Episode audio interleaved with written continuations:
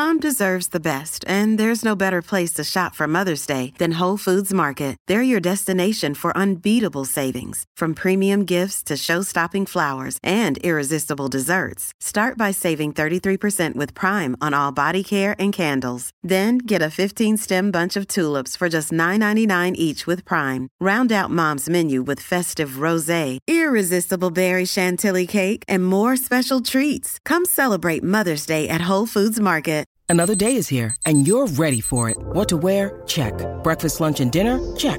Planning for what's next and how to save for it? That's where Bank of America can help. For your financial to-dos, Bank of America has experts ready to help get you closer to your goals. Get started at one of our local financial centers or 24-7 in our mobile banking app.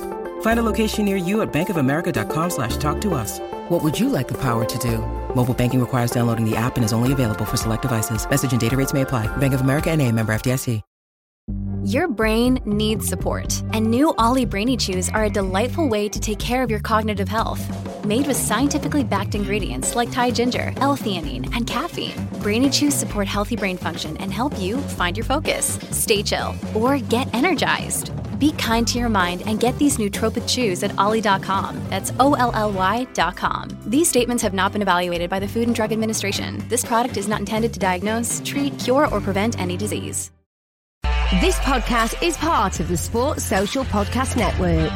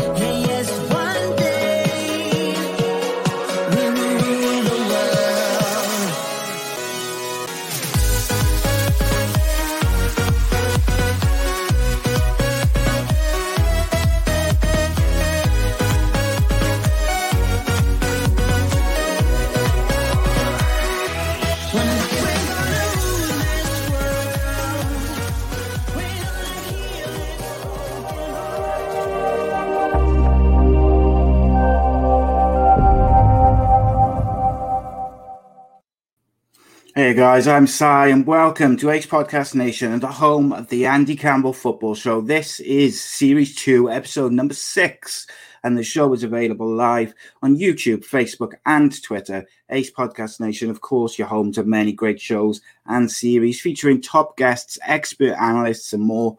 So please do give us a follow on social media. Subscribe to that YouTube channel and click the bell for notifications. It is free and it helps us out a lot. And of course, if you prefer your audio uh, podcast in audio format, then we are now part of the Sports Social Podcast Network, the UK's first dedicated sports podcast network. You can find all of the Ace Podcast Nation produced shows, including the Andy Campbell Football Show, the Andy Campbell Championship Show, and many others, including some very exclusive interviews with uh, various people from various sports and industries. But uh, check them out sport.social.co.uk. And uh, very quickly onto our Charity Super Six update for the week. Me and Mr. Andy Campbell are in trouble because we both forgot to enter our Super Six predictions. But uh, of course, we are supporting will. charity, charity Super Six Football Prediction League this year. We're raising money for two amazing charities uh, Maggie Centre, which is a cancer charity, and of course, the Mind Mental Health charity. Uh, yeah, as I mentioned, me and Andy forgot to do ours, so we uh, did not have a good week. We're just giving people a head start though, because we knew we'd run away, run away with it otherwise. But um, it was a cracking week for Jason Davis, who tops the round with 19 points. Reese Ierson, Sally Griffiths, and Dale Barrett close behind on 16, and Gareth Price still the man to beat at the top of the table with 47 points.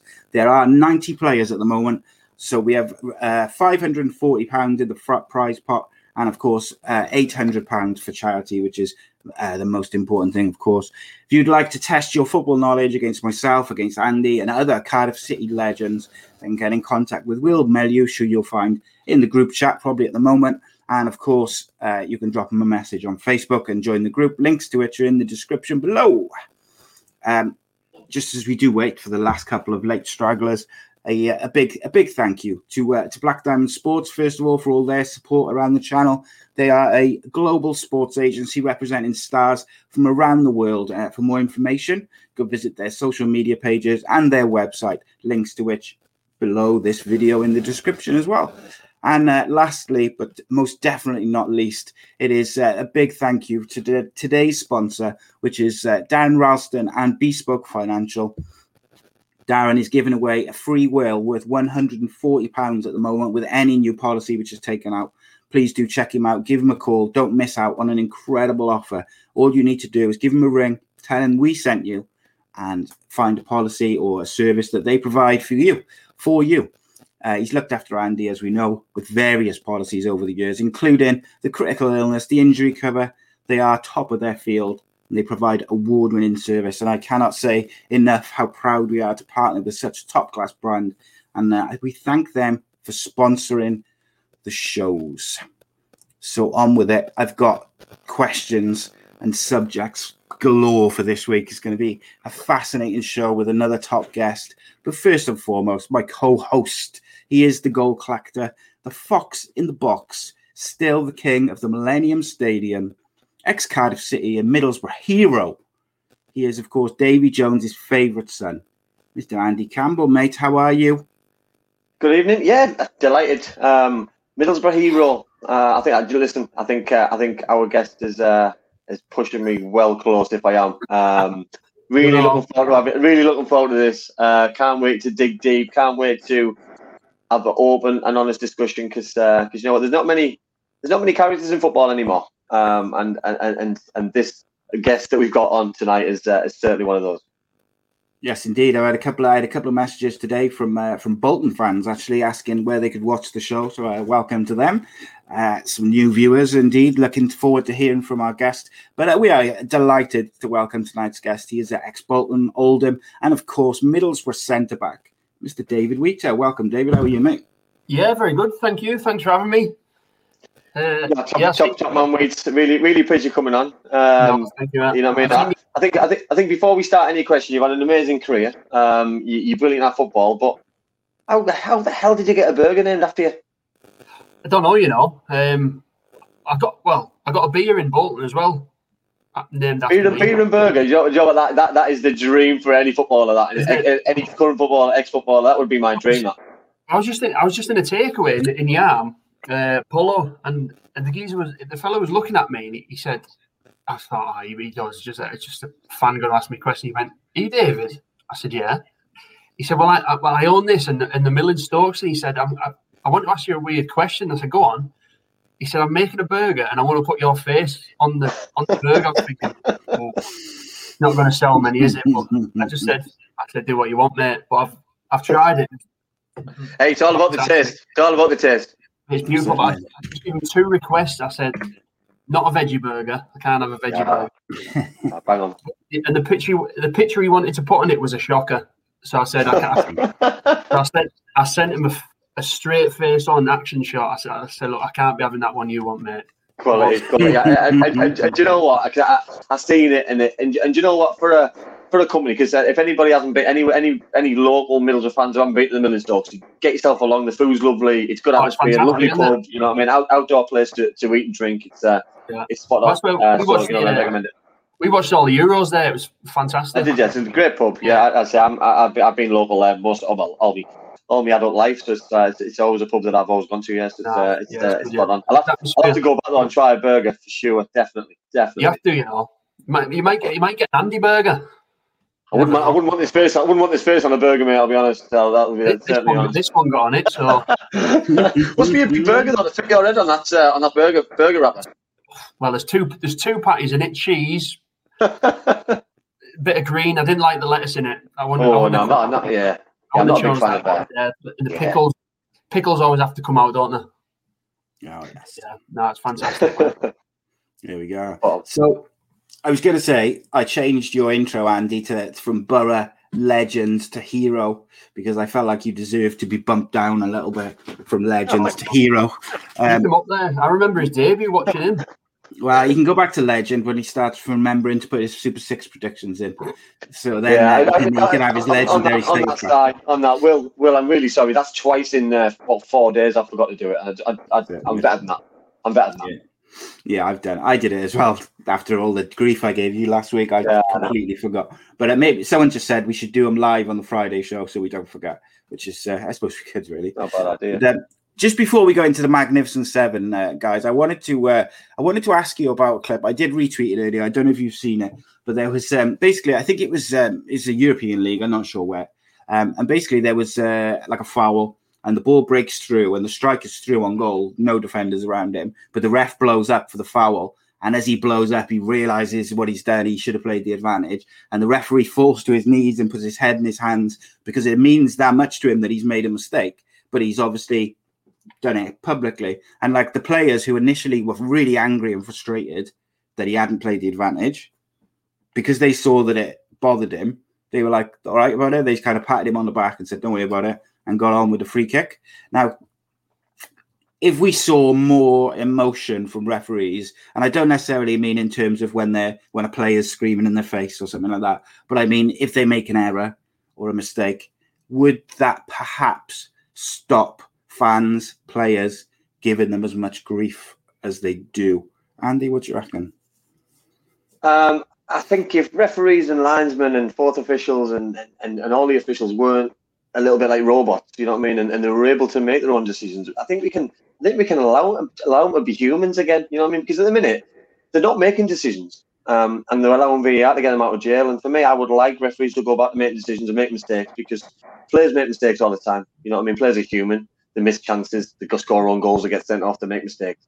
Referees and linesmen have always been like that, and they're always it's always a talking point in the pub after a game that what was the referee doing? He, he, he, he was offside. He wasn't offside. Disallowed goal. Red card. Blah blah blah. For me, all that fun's been taken out of the game with VAR. You know what I mean? I understand why it's been brought in, but for me, that's why the Championship, League One, League Two, other leagues um, in different different in different countries are, are more fun because you haven't got all this hoo ha and all this. Uh, for me, all all the all the excuses. You know what I mean? Because for me, referees should be allowed and linesmen should be allowed to make make mistakes because they're only they're, they're human human beings. Yeah, I mean, it showed he cared. It showed that it meant something to him that he had, he knew he had made an error, and it bothered him. And I think the player's reaction completely changed to what was initial anger. What about you, David? Like, how do you see that? Do you think if referees perhaps acknowledge mistakes a bit more publicly, that would help? Yeah, I think so. Yeah, I- did. I did see that when you posted it on Twitter. It seemed, very dramatic though, didn't it? The way he went He down did, yeah. all that. But uh, I think it's, it's just part of the fan experience, isn't it? That the fans are going to have a go at the, re- the referee. I don't think that's ever going to change. But um, for me personally, I've always got on with referees. There's just a, it's just a certain two or three that seem to want to be the centre of attention. I mean, you probably can guess who, who I'm talking about, but uh, they are going to make decisions. And like you were saying, I'm not a fan of VAR whatsoever. You you see it pop up, and you don't know whether to celebrate or whatever because it's going to change in like two minutes. But it's just, and when it does change, the decision it's so long, isn't it? So it just goes. But on, on, on, on, that though, Weeds, uh, as a as a player, a current player now, how would you how, how would you handle? How would you react to games? You know what I mean? Would you celebrate non-goals? Would you celebrate? Uh, would you celebrate a goal, or would you wait and then celebrate later on? Would you just not bother celebrating? How would, how would how, as a player, how would you handle it? I don't know. Obviously, I'm not been involved when it, the obviously in the in the top leagues with VAR, but I, I, it's just it'd be weird, wouldn't it? No, just- you, you, you, the goals against you for me when it, it- it's offside, or I mean, I got sent, sent off once. The geezer was about three yards offside, and then I've run back, shoulder barged him, and got sent off because the ref said I pushed him, and if that it, would have been took back for for offside at first. So Yeah. goes both ways, doesn't it? But yeah, it's just I just think it's killing the game a little bit.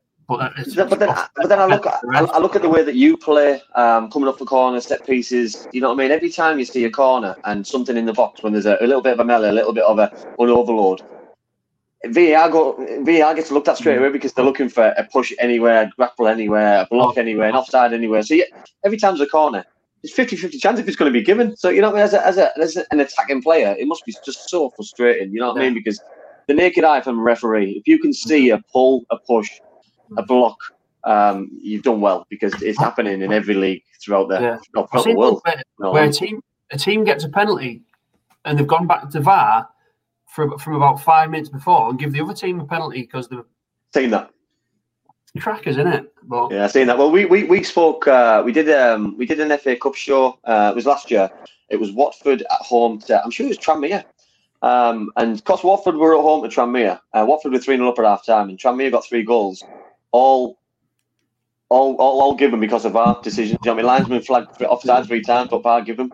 And if the game was obviously at Prenton Park, VAR wasn't allowed to be there. Because, and I just thought, how can that be fair? You know what I mean? Because you've got other games throughout the the, the, the cup competitions, it, it- games at Middlesbrough wouldn't have had VAR, games at Morecambe wouldn't have had VAR, games at Carlisle wouldn't have had VAR.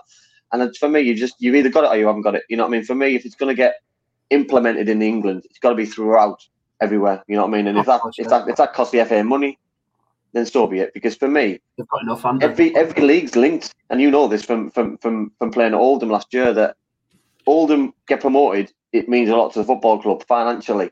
You know what I mean? For, uh, but if they're if they're stopped from getting promoted at, from a fine margin decision because of offside, for example, or a red card for you, then that's a big decision. And for me, it, it shouldn't be allowed to happen. Well, that's the thing, is Obviously, the decisions are right. They get the the right now because of the, they go back and watch it so many times. But it's just, yeah, it's just not as exciting. But like I said, the decisions are right. So it's them fine margins, isn't it, that teams need, I suppose. And then obviously, no one can complain that it's the wrong decision. Yeah, totally agree. Um, we've already had loads of questions. So um, what I'm going to do is I'm going to go straight to the Magnificent Seven, so we can kind of get into those because there is uh, some great uh, some great questions already. Um, very quickly, just I just want you both to answer like in one quick sw- foul swoop.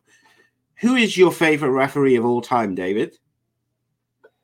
That I've had or that I've watched. Yeah, just any favorite, just your favorite ref. I used to, yeah, it just popped up Collina. I thought he was terrific to watch. Superb, wasn't he? What Yeah, about you? he, he, he was he- well. He was one of my best ones to watch. Never obviously got uh, an opportunity to ref him. Um, one of the scariest refs I, I came across as a player was uh, Uriah Rennie, and it was it was the way he looked at you. You know that if if you questioned a decision, he wouldn't blink. He just stares at you, and he just came face to face with you. And it, it was intimidating a little bit, and I, I didn't mind that because I didn't give him any rubbish. Whereas Mm. I was probably scared to do so, you know, because I was a scrawny little kid and he was a, a grown adult. You know what I mean? That was probably one of the reasons anyway. We have to say Jeff Winter as well, coming being a Boro lad, don't we? Nah, yeah, well, yeah, Don't tell him. Don't tell him. Jeff, Jeff, Jeff was on our show. Um, Yeah, it, was- it was a great show, by the way. I was, I was like a, I was like a, I was like a boxing promoter in the middle of Kasai, and, and Jeff were having this Barney for about 40, 40 minutes about a, I can't remember what, what it was about, but they were, I was just, was I was just refereeing, looking from side to side. Yeah, that's all. I was, I was giving the red cards out. Yeah, it was good. It was still was, that was one of my favorite Friday shows we've done. Although we, we've had him on a couple of times, haven't we? Because he came on, he did a cameo on uh, the 50, 50th show, I think it was, or something. But right, so uh, basically, uh, David, ni- uh, well, 90, Magnificent Seven is seven quick fire questions for you. Uh, just lets the viewers get to know you a little bit and get to know your tastes. Yep.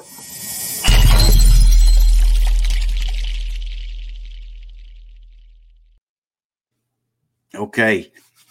David Wheater, Magnificent Seven, always nice and easy to start. Messi or Ronaldo? Oh, Messi, all the Confident answer. Favorite TV show? Only fools and horses. Easy one. Easy one. I think everyone, everyone could have guessed that. My missus doesn't like it. Did she not? Shocking, shocking. That is ah, shocking. I don't get it. all the time. Wow. I- I've not. I don't think I've ever met anyone who doesn't like Only Fools and Horses. Yeah, I haven't apart from her. Madness. Funniest teammate. Uh, um, Danny Rowe was quite funny, but he, I don't think he meant to be. You, know, you know what though? They're, they're the best ones though because it's just natural humour. It's just, it's just when they don't realise they're funny. he was funny, yeah. Uh, most hostile atmosphere you've ever played a game of football in. Um, phew. I don't know. They're just the derby games. I love them, but more hostile, the better for me. So I, I, I just love the atmosphere. So probably like the Sunderland games at Middlesbrough, um, like Wigan, Bolton were good, very good. Yeah, I enjoy them. Good shout. Host- more hostile, the, the better. Yeah, I would imagine. So a cou- few people saying Andy's having a disco. Is Uh, this, no, uh, What are you it's- saying? What's going on there? it's- I think it's the wire. It's just the wireless connection between your your earpiece and your thing. I think I don't know. It's a weird thing. I've seen it before, but it, I don't know. It, Let me, go uh, on. let me, let me, let me chat. It's giving me a headache. Oh, there we go. Ah, there you go. I don't know. I don't know quite what it is. It's back again. It's Yeah, uh, we yeah. can hear you crystal clear, which is the Yeah, main know. thing. Just doing me head in. Um,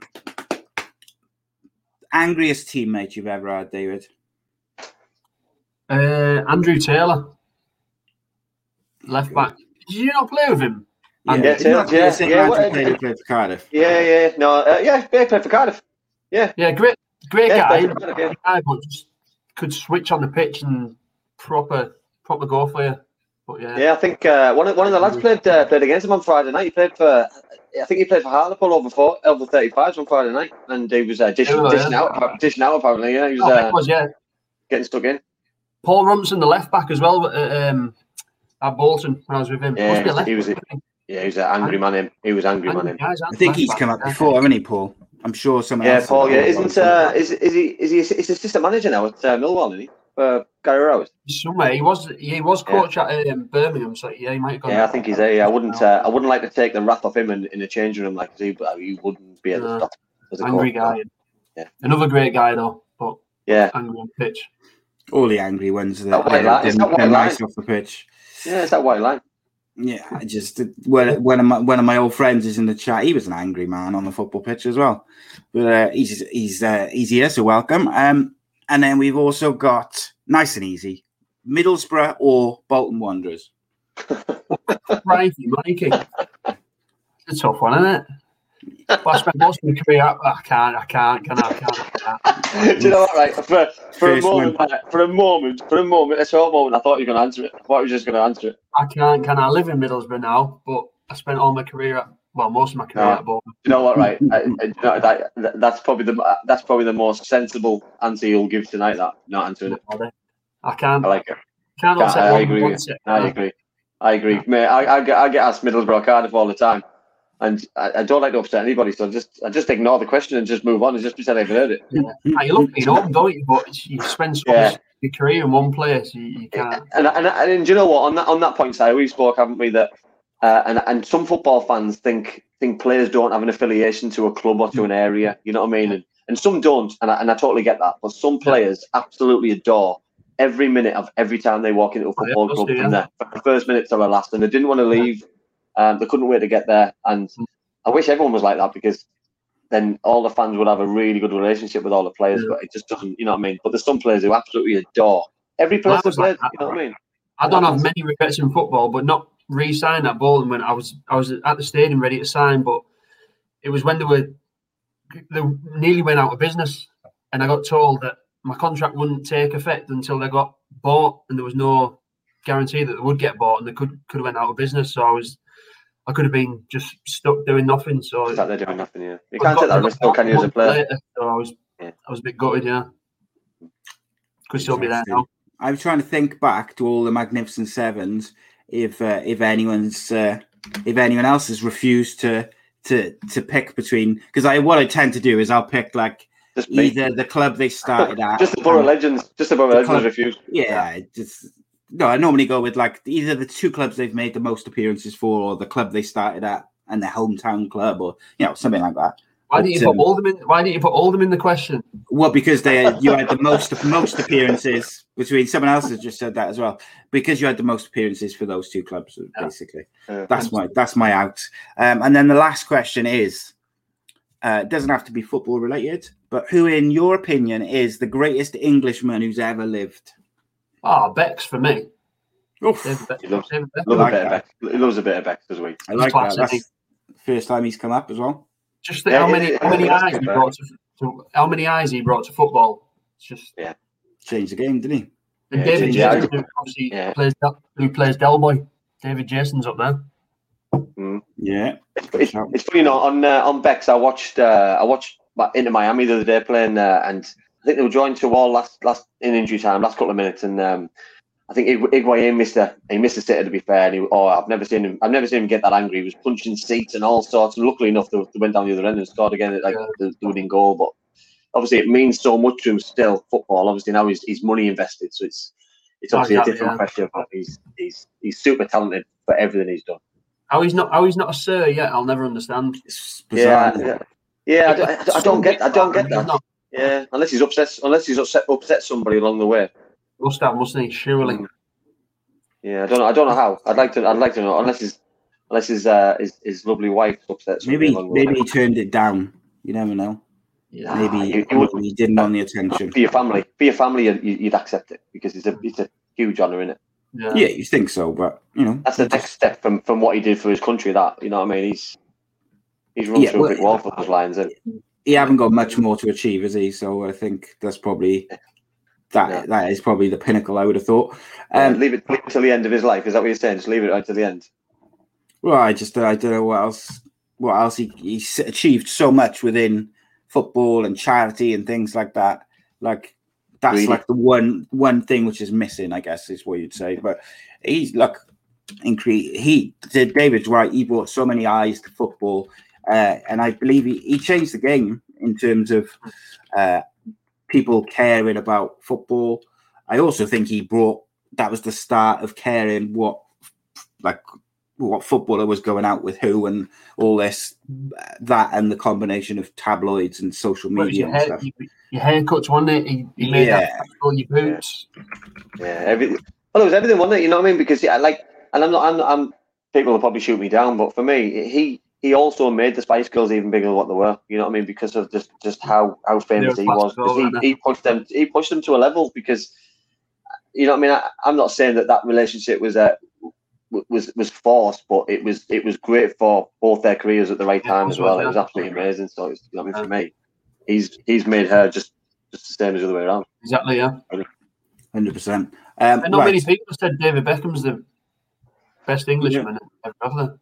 No, no one's no one's no one's answered that question with David Beckham yet. Or Del Boy. No, no, no one said Del. No, I don't think anyone said Del Boy either. Yeah, that was I'm Becks and uh, David Jason. I'm going for Del Boy. Yeah. No, see you original, original. Nobody has said the I'll same. Rodders in there as well, and them, yeah. Del So, um, next is the uh, what what we call tell me why. So with this, uh, David, we got I give you and Andy uh, two subjects, and you've got sixty seconds to talk about each one. Um, so one is a question, one is more of a, a subject. Um, you're the guest, so you get to choose if you want to go first or second. I'll go first, please. Okay. And uh, Andy, you can decide if uh, we'll have the question or the subject first. I haven't got a clue which is which, by the way. So I'm going to go. Let's go with the question. Question, right? So, uh, David, the question is how do teams like uh, Manchester United and others get rid of perceived deadwood and squad players who earn so much money? Well, it's hard, isn't it? Obviously, 60 seconds, go. Is it going right? Well, I don't think they do. Do they really? They've, obviously, they've got. I'm not saying that. I'm not calling him Deadwood, but you got Phil Jones, not- who doesn't play, 120 grand a week. It's just massive wages. Massive wages that they're getting.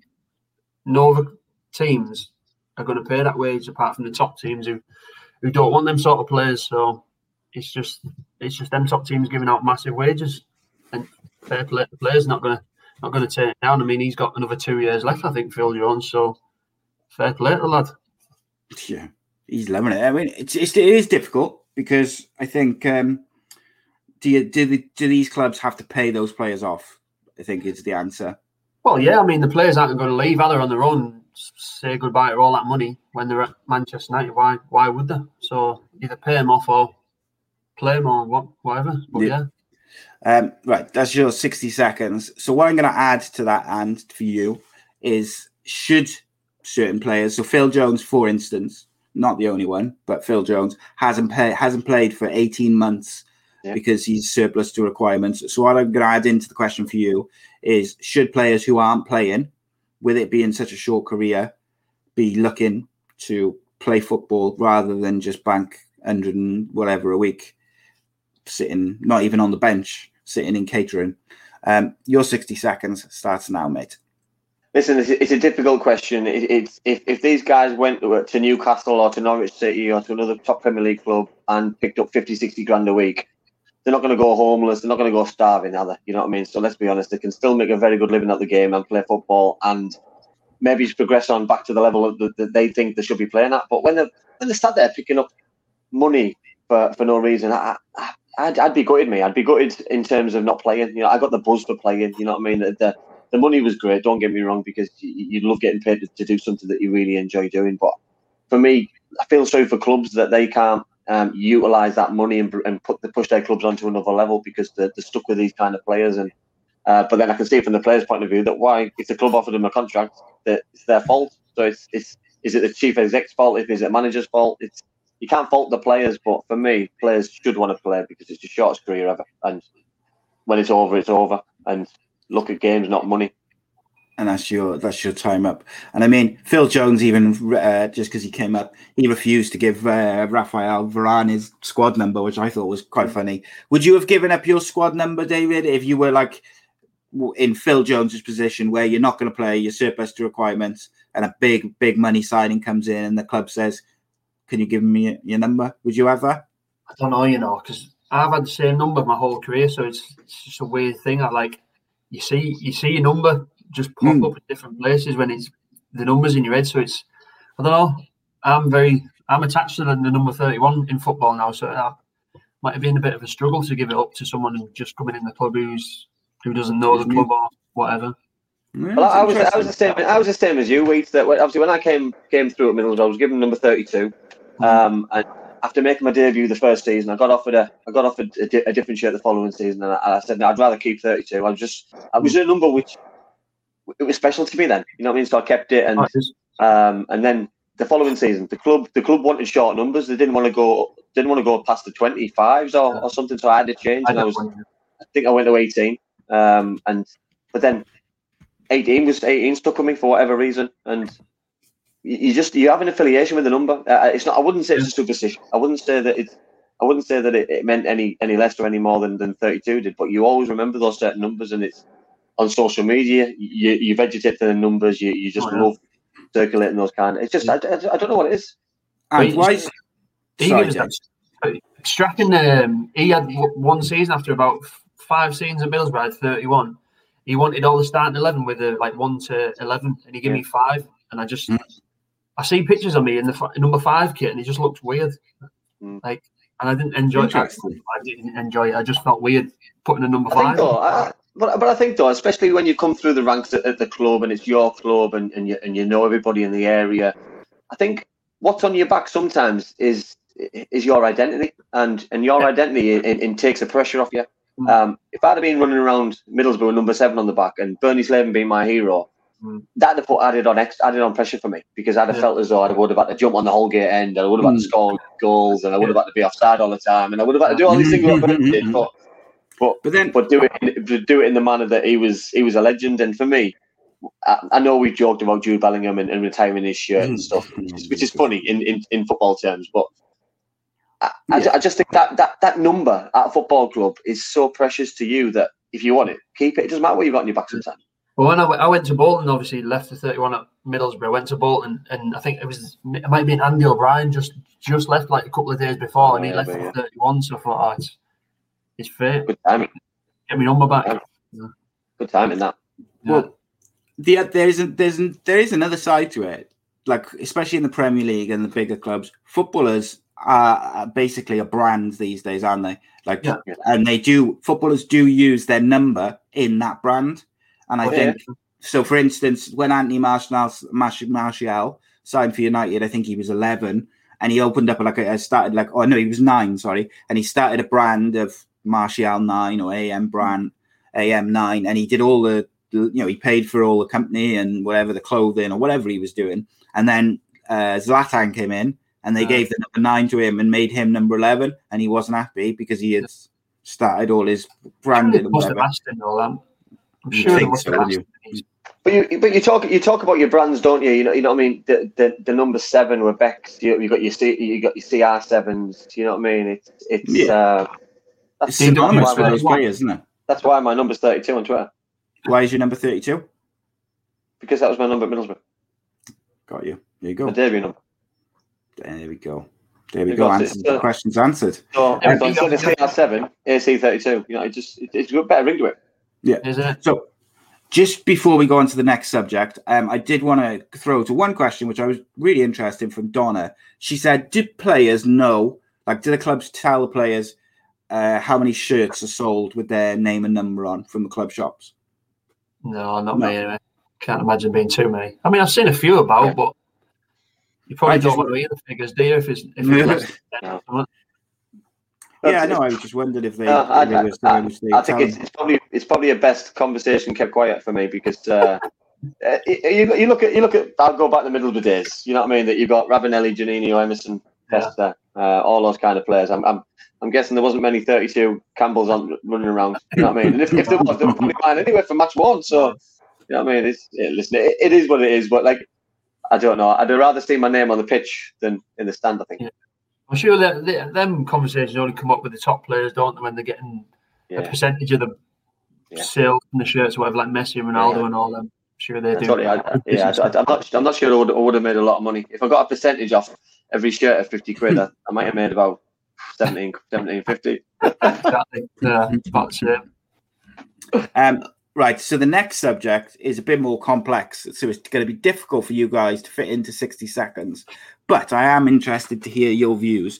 So uh, over the weekend, we saw Millwall fans fighting amongst themselves in the uh, Cardiff City Stadium. We saw loads of supporters around the country booing, taking of the knee. And a game in France was abandoned after Diego Payet was hit by a bottle and Marseille uh, have got a 3 0 loss, I think it's been marked as now. Um, but then on social media, I saw literally hundreds of people excusing all this behavior in different ways, but basically saying, well, everyone's been and behavior around the weekends and fighting and, you know, all the trouble that's been happening around nightclubs and things like that around the country. And I've seen so many people saying, well, what do you expect being locked up for a year? Instead of condemning and addressing the issues individually, it's kind of like a blanket. Uh, they be everyone's been locked up, bless them. And I don't know, it's it's, it's weird for me because uh, I feel like in some ways we're going backwards in the way we're dealing with stuff. So yeah, you can have sixty seconds to talk about all that. Uh, David, you're first, mate. So enjoy that sixty seconds. I think that might be a struggle. Good luck, good luck with that. Well, I don't. I, I seen the uh, the Marseille, wasn't it? He, uh, was it Payet got hit with a bottle and he threw it back? I think I'd do the same, to be honest. But um, I've never, honestly, I've never been on a, a pitch where there's been proper crowd trouble or any any racism or anything. I've just never been at a game where it's happened. Obviously, it doesn't shouldn't be in football, should it? Any anything like that, to be honest. Uh, it's just just obviously it's how you're brought up. I think, isn't it? It's not you're not born racist, are you? It's just No. what you what you learn and that. So, but it's got no yeah, it's got no no place in football and that. So it's it's wrong. Um, obviously, players have got the ways of showing that they're against it, like taking the knee and that. Uh, some fans are against it, some fans aren't. It's it's it's their it's their choice, but the players are showing what they want want to do, and that's up to them. But yeah, it's it's just a lot a lot going in on with football, isn't there? All politics and stuff uh, like that. It's it's tough It's at the moment. 60 seconds. Yeah, it's it's a tricky time, and it's a, it's look. I just think the amount of people I saw saying, "Well, of course there's trouble in town, and in course there's this and there's that happening because people have been locked up for a year and they're having a drink and it's all going mad," and I, that doesn't fly for me at all. But Andy, we'll see what you've got to say about that very complex subject in 60 whole seconds, and your time starts now. Uh, I, I seen an incident as well, and I, I just listen. Jamie Carragher, I remember threw a somebody threw a coin at him. He threw a coin back in the crowd, and you know, I mean, players aren't there on the football pitch to be to be thrown things at and to be abused at and to. And for me, I think sometimes they have every right to bite back at times. It's not the right thing to do, but it's it, it, it's human nature. You know, I mean, you only take too much at times, and for me to use to use lockdown as an excuse that why you behave badly and why now you drink too much is just just absolute rubbish for me, garbage. Um, I thought the behaviour of the Millwall fans was nothing short of dis- disgraceful at Cardiff City on, on, at the weekend. I thought teams taking the knee, teams not taking the knee is causing a problem. It's causing a problem in, in football. It's causing a problem in society because, listen, we're trying to educate kids here and trying to educate people of, of why they're doing it and why people aren't doing it. And it's, for me, it's, we're getting a grey area, we're getting a mess. And for me, if, if the FA takes control and decides that it's going to happen or it's not going to happen, I think it'll stop the issue. Because if they just say yes or no, and then we It's can we can all move on. Um, Listen, that's a, that's a hard subject, by the way. I know, mate. I was. I, Add on, add on what, I, what, what, what, what I was going to say there. I think the FA are causing a bigger problem.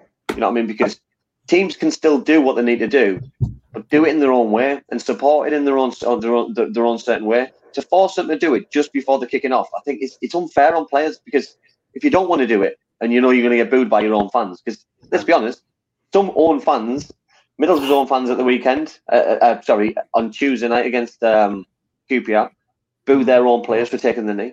How- can you how can you justify booing your own players? We haven't seen your own players for 18 months, and now you're booing them after. I don't get it. Yeah, it's incredible, mate. It's um, and and the main reason I I kind of shoehorned the, all those incidents together, and because I wanted to have a, a, conversation about it, and I thought well, I'll throw it into tell me why, and of course we can carry on the conversation, but it's um. It is difficult. I just the and it wasn't even like one or two people I saw on social media on Facebook and and and Twitter and Instagram saying what do you expect because people have been locked up for so long and it's like a big release. And I'm like, well, everyone's been locked up, but not everyone is behaving in that way. Not everyone is going over the top. Besides, it's also it's also been happening for, for such a long time. You know, Yes. every time every time Cardiff City went away from home in, in England from, from when we when we went across the um, the bridge to play any English club, there was, the the trouble was horrific. You know, I mean, I remember Yeah. the notorious game we played Stoke Stoke City in the playoffs, and I was sub. I wish I wasn't sub because I was in a I was in the firing line. And wait, I'm not being funny. I was, I was warming up, stood watching the game, and then I turn around and there must be 50 people running past you, just punching you as they're walking past. you just thinking, what's going on? This is a this is a semi final of the playoffs, and Yeah. you know what I mean? Like uh, that. It, never there was one reason why I wanted to win was that was that, but we didn't, unfortunately. But I Yeah. ju- it just leaves you with a sour taste because football and violence and respect on the pitch, off the pitch is it's never going to get eradicated unless Hmm. the FA, UEFA, FIFA just damp it out and do something severe. But they're never going to do it. No one's got the balls to do it. No. You know, with with the taking of the knee thing. See, a while ago, I was like of the opinion that everyone should be, each team should be able to decide amongst themselves if they want to do it or they don't, and that's it. It's up to them and whatever. But you make a great point, Andy. Where where you have got that now, it's causing more of an issue because you've got own fans or other opposing fans booing it and taking it, and some people are doing it and some people are not, and it's it's almost becoming like like you said a grey area, and it's causing more confusion and issues than it is what it's supposed to be about, which is about like an anti-racist gesture. So I do think they need to find something else that I think I think this was, the this, this was my point. That obviously Middlesbrough against QPR, QPR didn't take the knee. Middlesbrough took the knee. Fans were booing, fans were cheering louder. So are people cheering for QPR because they're not taking the knee and and, and they're standing against it? Are Hmm. people booing that? Who knows what's going on? I, I haven't got a clue. I, I, I'm I'm I'm silent, looking around, thinking, what on earth's going on? Like, who, whose side are you on? Are you supporting? Who who you supporting? I'm there to support the team in red and thinking, I'm, if they get beat 5 0, I'm still cheering them. If someone does a bad tackle, I'm still cheering them. I don't care if you take the knee or doesn't take the knee. I, I don't see why we, why we, why we, why we get involved. I went to the uh, Boro's first game. I think none of them took the knee apart from one. One lad took the knee, which is Yeah. perfectly fine. It's his Yeah. choice. But, but the same again, wait, he doesn't deserve to be ostracised by his Well, exactly, teammates, yeah. by the fans, by the club, Yeah. by FIFA, by Well, the opposing players and fans. obviously, with him and his teammates. Gonna. Yeah. Well, then you get some players who, who don't want to think about anything else apart from the game. They're Yeah. I know. like really high strung in the change rooms and stuff like that. Maybe don't want to think of stuff. Well, like that, Wasn't but- it? Was it? Was it? Was it the Liverpool game? Was it Liverpool game last week? Um, did, was it? I think it was Sane forgot to take the knee, didn't he? And as the referee blew his whistle, he took the he took the kick off, and then everyone else took the knee, and he went to go and get the ball back and brought it back. And that's a that's a player who's who just wants to play. You got a group. You, you know what I mean? You got you got players who the last thing on my mind would be I've got to take the knee. You know what I mean? You've got you've got managers now. Who, who I seen Neil Warnock. Neil Warnock did it. Was it midweek or he did it? He did it last season. It took him about three weeks to get up. You know what I mean? It's like Exactly, I'd be the same. No, I, I think I would be. I don't think I'd be able to do it. I think I'd, I'd stand solidarity just because I couldn't get up. I know. I'll Yeah. Wouldn't happen. Yeah, it's uh, it's crazy, and you know they're gonna. For me, I think they should find just something else. I understand the reasons why it all began with the taking of the knee and the reasons and, and the links to George Floyd and police brutality, and it came over from kind of America. And I I also understand that some people have issue maybe with the certain politics of it, and not necessarily a racism side of it, but the organizations that are linked with it or whatever it may be. Everyone's got their own opinion and of course then there's a group of people who are who are racist and don't want to do it unfortunately. But like for me there just needs to be something different. And I, Yeah. whether that's all going back to just when they line up to shake hands they all wear the kick it out t-shirts or whatever it may be just something which can be united and unanimous that everyone's a part of and it doesn't create this constant um what's the word I'm looking for? Like controversy almost every week. Like it's it's drawing attention to it. Uh Cole said he thinks the problem regarding taking the knee is not the kneeling, but the confusion of what it represents. People who boo are probably booing because they believe they're representing Black Lives Matter movement and not the real reason, which is to kick out racism.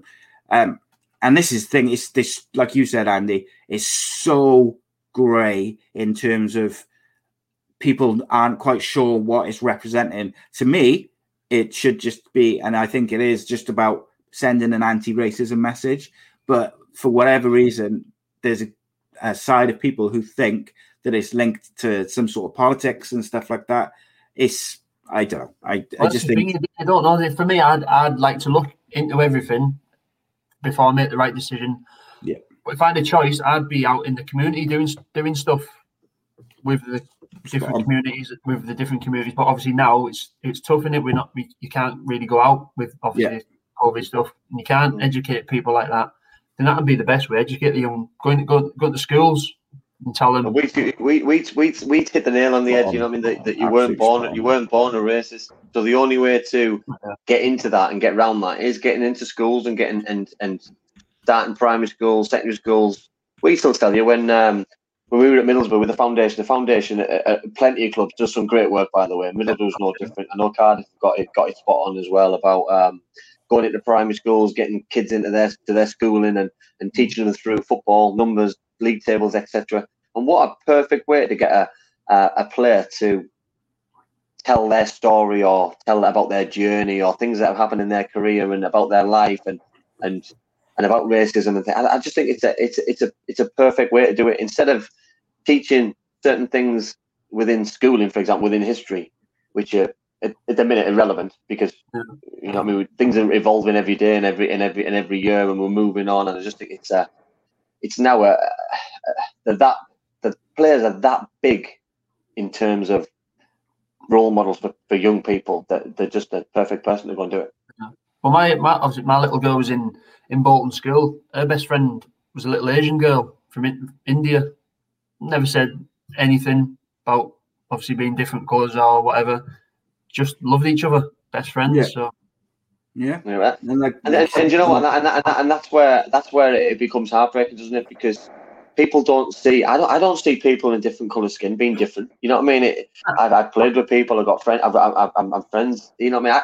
I, I'm not different to them, and they're not different to me. So I don't see why why people think they've got the right um, to do it. And for me, I think sometimes it's sooner rather than later. It's got to be taken. Got to be taken out of the clubs and players' hands because we don't want to repeat what happened against Cardiff and Millwall on a bigger scale because it was only on a smaller scale. Yes, people potentially got hurt and people, and I don't want to see that again. And I hope I hope everyone is okay. But if that's twenty thousand people doing that, we're gonna have a serious problem in our hands, and we, Yeah. can't afford that to happen. Spot on, mate. Um, I just want to address something very, very quickly, which uh, which Rye said just now. He said, uh, "I support every decision uh, that my club make, even if I don't agree with it." Um, Rye, I'm I appreciate your comment as always, mate, but I cannot agree with that whatsoever. Um, come back to me when your chairman tries to change the colour to red, to red or blue or yellow or Do you know what? I knew that was tell coming me there. I knew that was But coming. you don't, you you'll support his decision even if you don't agree with it. No. I, I thought Yeah. they were better, I thought the red looked better. You know, Yeah, oh, right. where's those? Where's the end credit video? Let me see. Uh, I tell, I tell you what, it's- though, last time, last was it was it last time I went or the time before? Last time I went back and uh, and I was I was with the chairman and the chief executive and uh, and it was a cold day and he gave me he gave me a blanket, he gave me a red blanket and it was like I didn't know what to put on, you know what I mean while I was watching the game. Yeah, well I didn't want to I didn't want to look like I was supporting it, so like I had it on I had it like I was hidden away. You know what I mean? But I was I was It'd freezing like as well. going, going to the Riverside bit and watching them watching Middlesbrough playing in blue at home. Wouldn't- Yeah, wouldn't like I wouldn't, But then, I wouldn't. It wouldn't happen, would it? Wouldn't happen. And and, and that's and that's how serious I think we've we've got it in it. It's like you know what I mean. Everyone like Bolton's famous colours white. You know what I mean. Someone sticking them in black. You know what I mean. It's like you couldn't pick an opposite colour. You know what I mean. Uh, well, probably white would have been worse for Cardiff because it's Swansea, but I think Yeah. the red you couldn't be any opposite. And for me, you, No. you don't upset. You certainly don't upset passionate football fans like Cardiff. You know I mean? the whole fan base instantly, don't you? It's um. Do you know what though? There'll be certain YouTube channels and uh, stuff now, and you'll be reporting Andy Campbell supported the rebrand as he took a red blanket from the chairman. I know. I know. I they'll, they'll, they'll cut everything off and say that I asked for a red blanket. Yeah. I asked for They'll, Yeah. they'll edit it. I would look forward to that. Um, right, let's get on to Mr. Wheater's career. But um, look, there's a phenomenal amount of questions. I'm hoping that the ones right at the start haven't been cut off from my screen, but I'm going to do my best. We're going to fly to some of them before we let uh, Mr. Campbell loose. Um, so let's have a look what we got. Some people said that uh, you should you could have grounds for divorce because your wife doesn't like uh, only fools and horses. You're telling me. I think it's the main. I think, I think it's the main reason. That's the main She doesn't like the colours, obviously, because in the 80s and early 90s. It's too dull, she says, the colours. Ah, all right, okay. And she doesn't find it funny. Jesus. Woof. Um, so we've had a few questions asking um, about the situation and how you came to leave Oldham. Um, Yeah. Are you all right to talk about that? And Yeah, yeah, Yes, fine. I'll just tell the truth. No yeah, problem. crack on. Yeah. So there's been a few. They're all kind of just about the same. It's like what happened, how come you left, that sort of thing. Uh, um, yeah, Yeah, well, go on, jump in. Next a long one. I'll try and I'll try and cut it down. But uh, obviously, when all the um, the COVID thing happened, we got told we were going on furlough, uh, and they were topping it up to eighty percent. So it was basically we were going to take a twenty percent pay cut. Some now some of the lads were being treated bad and didn't want didn't want to do it. I was the PFA rep and the captain at the time, so I was getting it from from all angles. But I talked them round to taking this twenty percent, even when they weren't happy. So I went back, said, "Look, we'll, we'll do it, whatever." To two or three days later, we had a- Zoom meeting, and they said uh, we're not topping up any wages on, on on top of furlough. So basically, for, for me, it went to like a seventy percent pay cut. Lads were like 65, 60 percent, whatever. We were, I mean, who would take a seventy percent pay cut in any job? And and that was, and they said that's till football comes back, and there was no date for when football was coming back. I mean, we could be still on the seventy percent pay cut now, and we all had bills to pay. I mean, I had, I had. I had, my daughter was in Bolton School. Let me tell you, I needed that pay. But uh, yeah, it was just, from that. I was I wasn't allowed to pay. Uh, I wasn't allowed to play after that. Uh, Harry Kewell pulled me and said he needs everything sorted because he's not allowed to pick me. He said he's been told from the top he's not allowed to pick me. Um, just stuff like that. I mean, got sent to the youth team. Uh, they said the owners have decided I'm not with the first team no more. They want me with the youth team. And uh, I even said, "Oh well, I'm I'm staying over here today, so I can train today if you want." Uh because he said you're off today, come you with with the youth team tomorrow.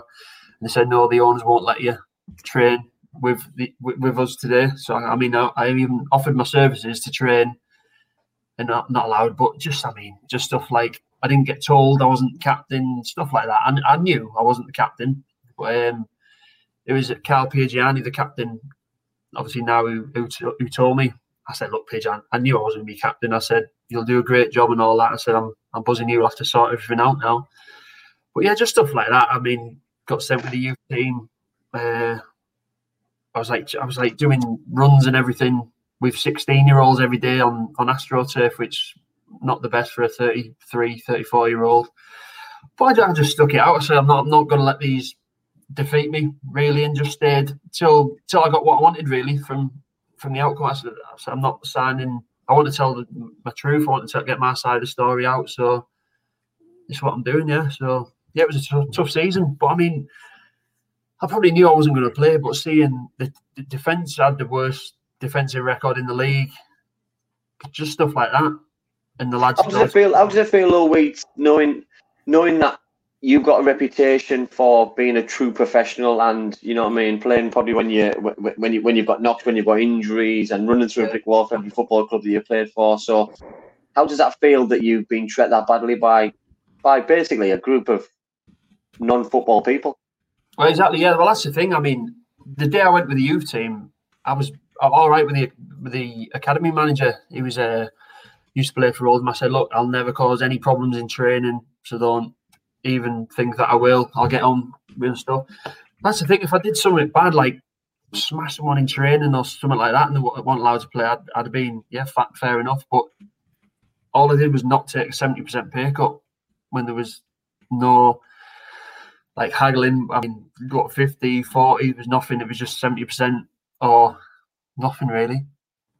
Like, And I think that's a, that's a hard thing though, Si, isn't it? Because we've we've not been in that environment, have we, about COVID? And you know what I mean? You, you you look at the Premier League players, and we've just talked there about about players who are picking up 110 grand a week, and should they play football, and um, should they just pick their money up?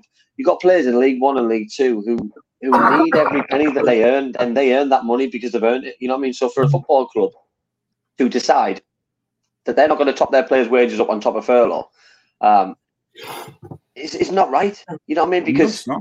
you've got you've got the playing staff, you've got the coaching staff, you've got the player, you've got the people who work within um, the football club as well, um, who are all in the same boat. So why why on earth? Why on earth should should should that be allowed? Because now when you've got fans back in and you've got um, selling shirts, selling programs, getting the you know what I mean, getting decent crowds back in. You know what I mean? Mhm. Football club like Oldham who haven't had to spend any money over the last year to eighteen months. Mm. I, I, that doesn't sit right with me. That because Yeah. professionally, you've asked all them players to take a huge cut, and then those lads are out of contract potentially going to be on sim- similar kind of money, which I don't like that. Um, don't like. No, So- no. D- David, a few, a couple of people. Sorry, mate. On. Sorry, try not to choke. Just don't choke. No, Um, but a honestly, few- of the stuff that was going on, I mean, I like got an e- email. I think I got it on a Thursday. It said it came on the Thursday. I didn't open it till a Friday. They said you've got till Monday, four o'clock on Monday to find a, a house over back back near Oldham way, or you will Mm. start disciplinary proceedings. And my family, really, I was obviously living with my wife and two ki- two kids, and Yeah. Luckily I had a friend over there who had a who was renovating a house that I could stay at. But I mean, we're in the middle of pandemic. What was the chances that I would find a house in like two days over the weekend Yeah. to stay at? It's Just I mean, just like? So a few people straight away sort of said, um, as a footballer, have you not like basically have you made enough money to to to be able to deal with that situation? And to me, and they did, they've all kind of said like they're not trying to be funny or rude, they're just asking the question. But like to me, that's not the point. Like Yeah, No, in no no other industry would you be allowed to do what do what they did with the regards to the wage and refuse to and then refuse to do it and then put try and force you out of your job by giving you like really terrible working conditions intentionally. No other industry in the world No. would you be able to do that. I mean, for I- some I also- football is all right. some of the stuff that gets said to you in like ha- half time, full time would not fly in any other line of work. You'd be Mm. sacked. I mean, I told my mate who um, he's like the boss of somewhere around in the, the like the gas works around here or whatever it is. He said if if I was them, he'd be he'd be strung up by by HR if, if he was treating his workers like I was getting treated. But then, but but isn't then that what the don't PFA it, is for guys Well, isn't yeah, that what the but PFA is for Well, yes and no, but for me, I, one thing, one thing, what, what doesn't sit right with me with, with the COVID thing is of, of some of the big teams trying to go through a furlough. I know Spurs Oh, yeah. tried it, didn't they? And a few other, a few other clubs did it. liverpool Um, why not? Why didn't Oldham and other clubs defer that part of the money and say, listen, you defer it for a year, defer it for two years? You know what I mean? Because with being a PFA rep, uh, that's what the PFA say to you. You know, I mean, I know, I know when Cardiff City went through the financial problems when Sam Hammam and Peter Rizzo were there, and, and we deferred our money. We deferred our money, and after two years, some of us had left, some of us are still there. Um, we then got offered a percentage of it, Um, and then it was up to us if we wanted to take it or you or you or you, or you go without it and you, you potentially get it when whenever you get it. But Well, I, for me, I, I did ask that. it's fair, it's the way. Uh, I, yeah, we were on that Zoom meeting, uh, like we got told just about the pay cut. At the end of it, I just said, "Is so? Is this a deferral?" And because it, obviously it was a lot of money Yeah. we were, we were going to have to cut. I said no. Flipping heck, sorry. They said no, it's not a deferral. You just obviously just not getting it. So Yeah, I think it's it's a it's a unique situation with COVID. Like no one's ever had to deal with that before. But like someone just said, can I ask you this? You you'll be able to clarify this for me, David. Uh, but someone in the Reese just in the comments has said Oldham is a strange one. The guy that bought him bought the club and one stand, but allowed the previous owners to own three of the stands. Is that right? it's what I've heard. I've, Did he get the best one? it's Get the new honestly, one. I hope we got. I hope we got the new one. It's crackers. you wild. know, what- what- It's crackers. What's going on? I mean, It's I've heard wild, podcasts where lads say like he, he owns nothing but the badge or whatever. But I, I, I don't know honestly. I don't think he owns too much to be honest. Yeah, and like Will there says, Paul Scholes came and he went very quickly, quite quietly as well. It's um, it's difficult, isn't it? It's but I appreciate your honesty, mate, and you you know you telling us Yeah. your side of the story. I really That do. Scholes thing. I've I've talked to a few lads that were in that changing room with Scholes, so I, I know what went on. But obviously they had the legal case, didn't they? So I, obviously I can't really talk about it, but I know I know what, Mm. Yeah. what went on. I'm sure a lot of fans do as well. Yeah, it's it's a tricky one, and you know it is where it, I guess it is where it is. Fans obviously are always interested in what's going on behind the scenes, and obviously, I think everyone would agree that like no one uh, no one deserves to be treated like that. Doesn't matter. Doesn't matter what your wage is or how much money you've got in the bank, whether you've got two p or two million or whatever it is. You you shouldn't be able to be just turned on your head and treated like that not just in work but with your home situation Yeah. because No, exactly. they've yeah. gone back on something they said and to me Well, that's what it Well, the down to. furlough thing, it was it was a bit annoying because people, I think people thought the furlough was up to eighty percent of your wages, but it was capped at two and a half grand. So Mm. Yeah, we were getting obviously massive cuts from some of the lads every month. Yeah. So it just wasn't it wasn't going to happen. But the PFA, I mean, you mentioned the PFA, they were, they were very good with us. I mean, obviously I was a PFA rep, so I was talking to the the PFA every single day. It was just it was just annoying, but uh, the, yeah, they helped us through. We, we got our money in the end because it was it wasn't right what they did, how, how they, they just took our money. Uh, we, we we didn't agree to the to this pay cut anyway, but they did it anyway, and we didn't get our money for like four months. So And I think that's and, and, and, and, and that's the issue so far, you know, I mean, within football, and it's probably the only industry that you can that you can probably still work and Mm. not get paid. You know what I mean? Well, it's- It- I, it, footballers have done it at clubs. I, I, I've been there. That you, you you go to training, you put your you put your health on the line. You're playing games. You're not getting paid. You're traveling still. You're paying outgoings, and it's it's hard. It's hard to take mentally. It's it, it puts strain on family life, personal life, Of uh, work life. It's it's not easy. You know what I mean? And people think that you play professional football, like you don't work again when you when you turn this magic number of 35, and it's so, it's so Mhm. far from the truth. It's scary. no, You know what I mean? I- And, I and, and this Premier football League is thing the is only- so different. it's the only line of work that people say when things go wrong, you should be working for free. yeah It's Yeah. just Just- what other job? I mean, Bill Gates wouldn't work for free, would he? Or No. Yeah, totally agree. Jeff There's Bezos no no, worth two hundred billion. He wouldn't work for free. So, well, he probably he might do actually. I haven't yeah but. Yeah.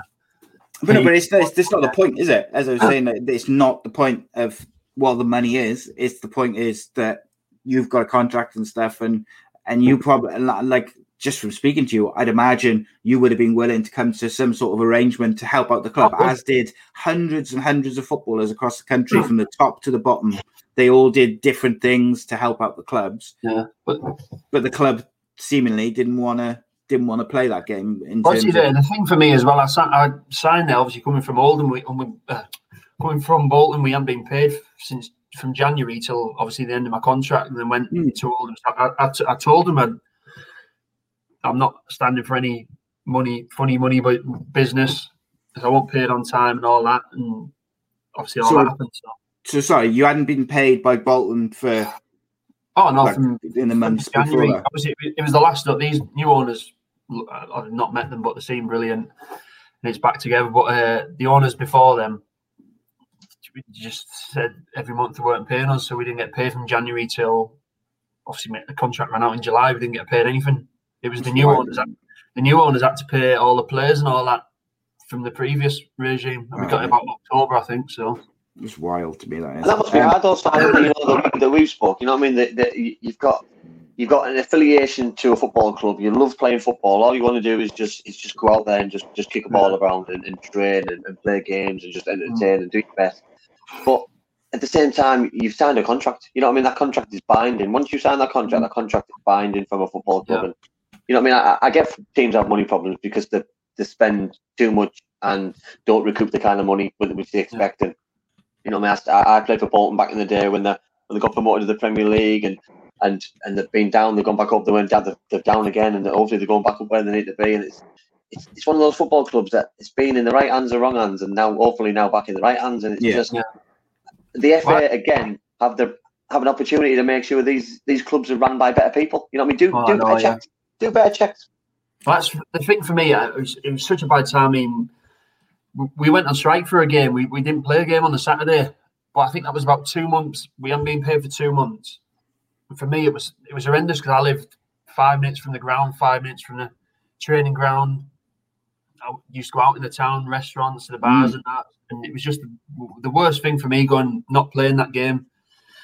But then How you- did that come about? The strike, like in terms of the players and the conversations, like that must have been quite a big decision to make. Oh, as a group. yeah, it was, mass- it was massive. We, I mean, obviously we we were coming in training every day. We, we were getting paid, and we just all every one of us decided as a as a group that we have to do something. Uh, obviously, we didn't want to miss a game, but he No. got he got exposure from that for, for what was going on. Uh, but yeah, we, we, we were just getting told we're not getting paid. It, it wasn't getting deferred or anything. But then, I mean, I, I have banter with Wigan fans on Twitter and all that. They say, "Oh, you don't care about the tr- about Bolton. You you left them when you weren't getting paid. And our players did all this. They were Wigan players were getting their money deferred. They were getting told that we weren't getting paid a penny for months. So It's hard, though, isn't it? You know what I mean, Sad? Because yeah, how does how do a group of players make a stand? Because y- if you don't go training for a month, you're not in you're not in good shape, so you can't go and play. If you don't, if you don't, you've got to hit the club and make a stand in the right possible way. So for me to not play must have been a horrific decision to make for Oh, of no. those players because they to see the fallout, which is the publicity. Um, of good and bad, by the way, because the good will have come um, from a few people, but the bad will have also come towards the players because there's players who, who, who get the stick and get the praise. Exactly. Um, and then you've got the fans. Some will have taken it in good heart that you know what I mean that, that, that the players care, but they need they need to make the stand. But some will have gone. They only care about money. Blah blah blah. And like I, I, I repeat what I said earlier on, though, Weeds, you signed a contract, not you. Every single one of those twenty players and the staff.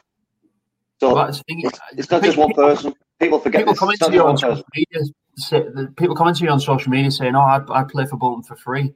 I'm thinking you wouldn't. You, I mean, if you didn't have bills, you didn't have family, fair enough, play for free. But every single one of us have bills and stuff. And if I had another job, I would go play for Bolton for free.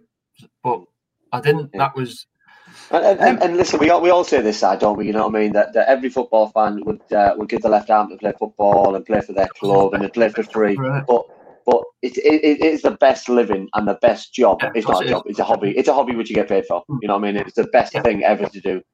However, you know what I mean? it is a hobby, but yeah. Yeah, however, is like, How'd you, how'd you put petrol in the car? Exactly. you how'd you put the shop? How'd you feed your kids? How'd you feed yourself? How'd you how do you put the fuel into your own body? It's by getting paid by the football clubs. Yes, footballers get paid too much, and I get people's gripe about the NHS and and and and and, and other um, other jobs in other areas, but that's not the footballers' fault, unfortunately. You know what I mean? And and, and it's the players in probably League One and League Two um, who sometimes get ostracised and get get get the negative press when they don't play, instead of the players. And I- I'm only using as an example Phil Jones that he sat there not playing, not in the Yeah. squad, not anywhere near the team, who's picking up all this money. That weekly wage, monthly wage would go a hell of a long way at Oldham Athletic it would go a hell of a long way at on. Salford City. And Mm. and I'm not saying he should give it up, but if David Wheater should play for free, then Yeah. Johnny Phil Jones should play for free. Then? Yeah. Exactly. You know what I mean? on. They, they wouldn't they wouldn't play for free, would they? No, they wouldn't. And and, I, and and and Wheat, I wouldn't expect him to. Yeah. So, but I, I, hmm. what I don't like is the neg- negativity from football fans because, and, I- and I know Jordan's just signed for Wigan. Jordan Jones. Jordan would not go and play for Wigan for free, and I wouldn't expect him to. And neither would every single Wigan Wigan Wigan fan Oh. either. So Messi, Messi, Messi could have stayed at Barcelona for free. He could, he could, he could have played for free. He's got about five hundred million pound in the bank. He's hmm. not going to play for free. Yeah, we, said, we, we, we, we did a show did a show a couple of weeks ago on the same subject. We, we, we, we hammered the question inside out. Um, it's not going to happen because then you look at it, and, and I use Gareth Bale as an example. Gareth Bale's multi multi millionaire. He could have gone signed for Cardiff City, finish his career in, in, a, in, a, in a city which he loves, the team that he wants to play for. He just he decides to play have for Real to Madrid on massive two pay million a cut. week. Yeah, Mm. Exactly. Um, Yeah. We got some great comments about owners, and I really would love to get your opinion on this, more about the FA than anything. But um, so Will first of all said owners should be personable, li- personable, personally liable if they refuse to pay players and ruin clubs. Too many awful owners out there. Um, Craig suggested the PFA should take a bond off every club owner, the equivalent to six months' pay. And if players don't get paid, then that money is taken from that bond, which the club then has to top back up, or else the points are deducted. Reese said um, the sale of Bury to uh, Steve Dale is proof that the fit and proper test is a shambles because they bought him. He bought him for a pound, had no money, ruined the club, and the FA said, "Oh, well, we didn't know he bought it, so we couldn't do a fit and proper test." Um, it's and then Riverside says if the FA vet them and they go bad, shouldn't the FA be the ones who are held then held responsible to pay because it's their rules and their checks which is supposed to protect football clubs and then in turn the staff and the players from owners who cannot fulfill their obligations with the contracts to players, staff, and everyone else involved. So that I guess the final question to all those comments is ultimately should the FA be the ones who are held responsible in the long term for these various football clubs, but you know, let's say Bury as well, who obviously had all the problems they had, because those tests, this fit and proper test, was effectively useless. What do you think, And? One million percent. Because I remember Mehmet Dalman being on our show, the second show that he came on, obviously Cardiff City uh, chairman, and Mehmet said that um, that the club was um, available for sale, and anybody who wants to come to put an offer in the club have to prove that they got the funds. It's the same for the FA. The FA should ask for proof of funds, and if that proof of funds, then they should be able to prove that they can pay every one of their wages for every single person who works in that football club for at least 12 months. And then the same thing again the following 12 months, and then the same thing again. And if they can't afford it, then they can't offer these contracts out because the contracts have got to match what kind of money they've got in the bank duly. Duly. And I'm not talking about footballers, I'm talking about people who work in, in, in kitchens uh, at the clubs, secretaries at the clubs, CEOs, other people who work in the clubs. For me, it's everyone's in it together. And why should why should a footballer have to work for free? The same as a chef at a football club have to work for free. It's not going to happen, and it should never happen. Yeah. Spot on. Uh, GD Parry says he's more than happy to play in goals for Swansea for free. Yeah, I'll, I don't mind playing for Swansea. I'll play for Swansea with my walking stick and I'll be away. Hey, Saying that, saying that their, their, their, their goalkeeper, uh, their goalkeeper's an outfield player anyway. He doesn't play in goal. He doesn't use his hands. He just uses his feet. that's He's their best player.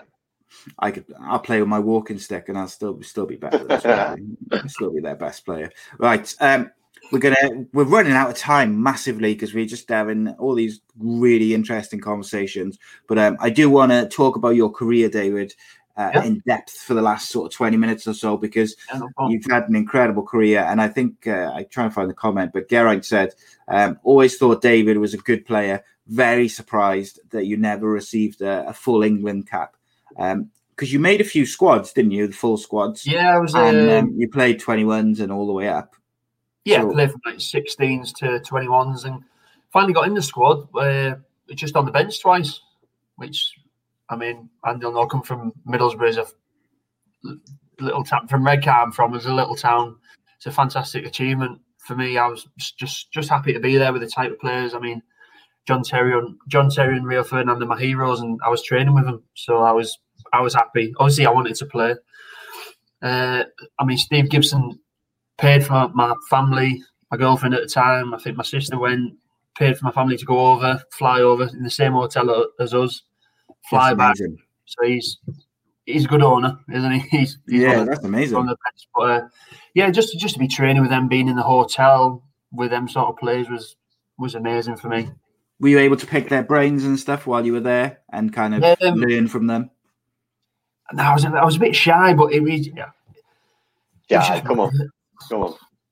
No, I wasn't. You've never been shy. No. I don't think. No, I wasn't shy. Just just meeting. But I was looking for Beckham. I'm like, where is he? Where is he?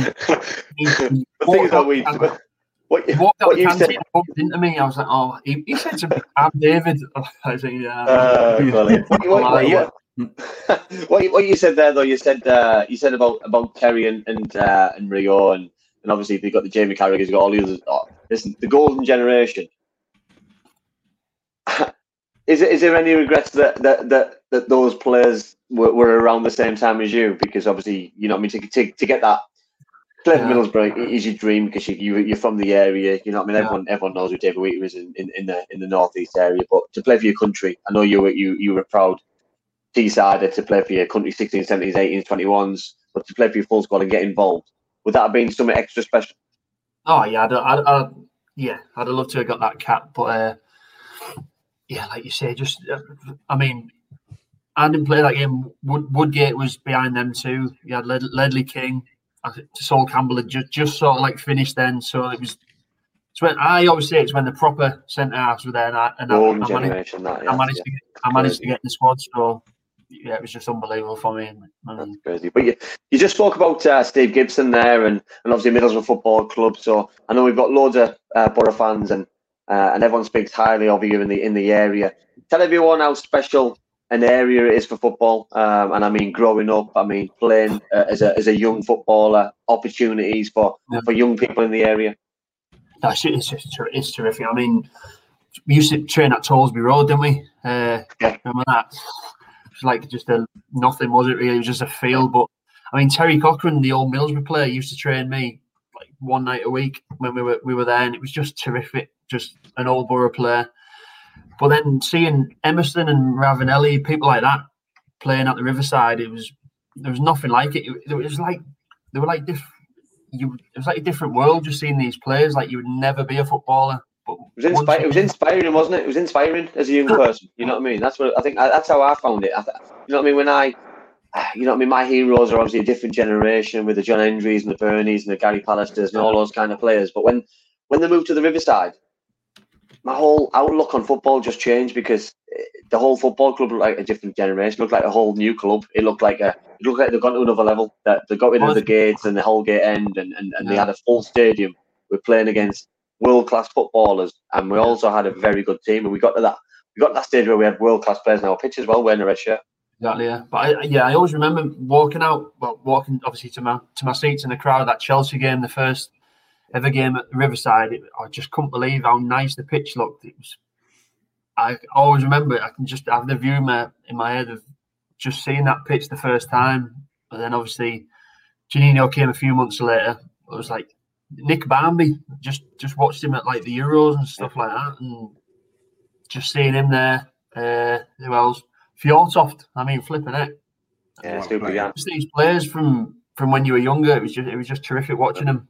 And then you No, when yeah, you came on, Yeah, well, I- yeah. Well, and do you know what? It's, it's like I just said earlier on about I, you aspire to be. You know what I mean? You said there about the pitch. You know what I mean? I, I remember.